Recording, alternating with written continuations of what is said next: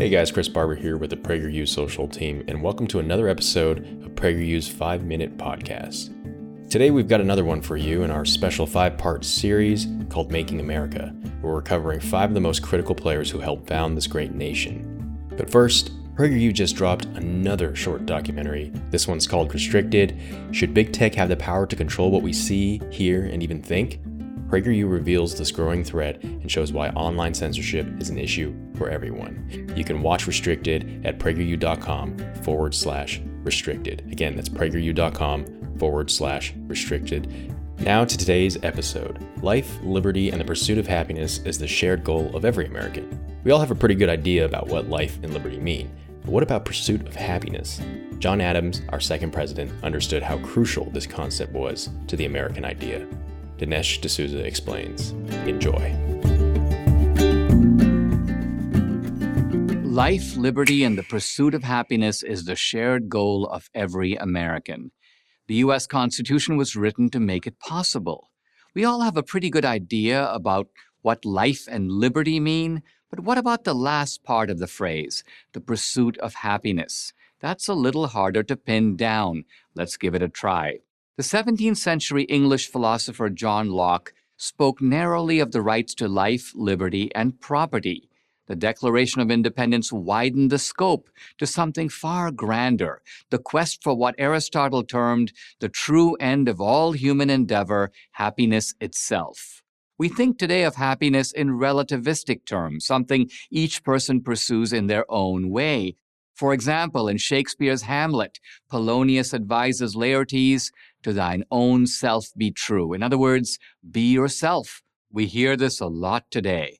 To John Adams, America's second president and a seminal figure in the creation of the country, this was bad advice. For Adams and the founders generally, happiness was a modus vivendi, a way of living expressed by how one conducted oneself, especially in public. Adams understood that people are an imperfect amalgam of the admirable and the abominable that being yourself does not automatically lead to good character. It's more likely, in fact, to lead to self absorption. The only way to attain a good character is, like everything else, to work at it. The best way to do this, Adams contended, was literally to imagine a noble character. Here we're talking about character like a character in a play, and then strive to become that character. Walk like that character, think like him, feel like him, act like him. Over time, through the result of continual effort and the slow working of habit, one can become that person. Adams practiced what he preached. In this way, he became a public figure, both incorruptible and unfailingly honest. He became the best version of himself.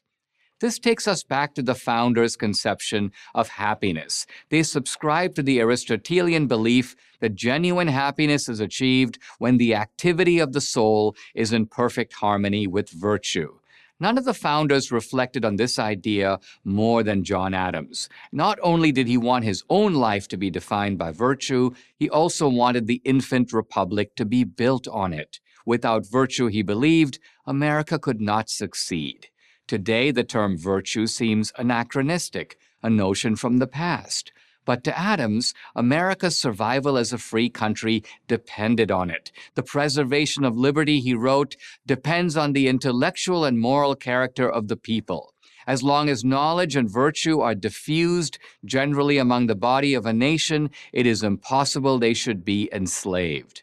In a monarchy, Adams noted, the people don't need virtue. They can be as vicious and foolish as they please because all political responsibility lies in the hands of the king and his retinue. In a republic, however, the people are the government, so the virtue of the state is a reflection of the virtue of the people.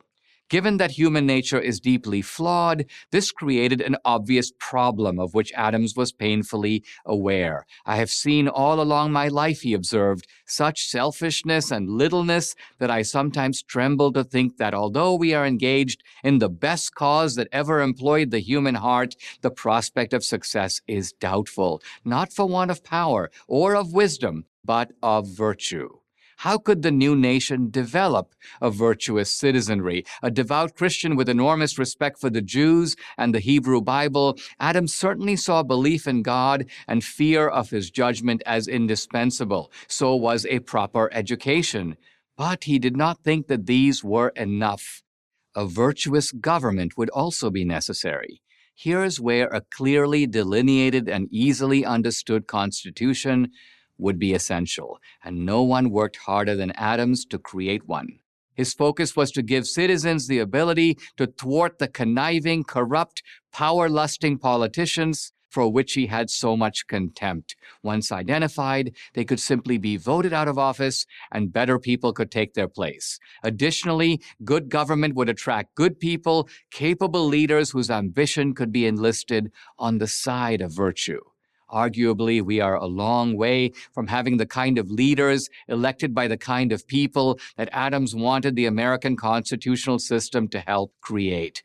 And we are more likely to think of pursuing happiness in narcissistic terms than in the way Adams and the founders perceived it. Perhaps it is only by reflecting on our political problems as a reflection of flawed human nature and on Adams' proposed remedies beginning with the development of good character in each citizen, that America has a chance of finding its way back to the path on which the founders so wisely and deliberately placed us.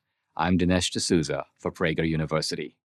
Hi, everybody. It's Amala Ekpunobi, PragerU's newest personality. Now, if you're subscribed to PragerU, you've probably seen my face on the videos, but if you want to hear more from me, I do a daily podcast with Will Witt called Will and Amala Live, where we talk about current events, pop culture, and just what's generally in the news that day. Tune in on weekdays at 5.30 Eastern, 2.30 Pacific on YouTube, Facebook, or Twitch, or subscribe on Spotify, Apple, or Google Play and never miss an episode.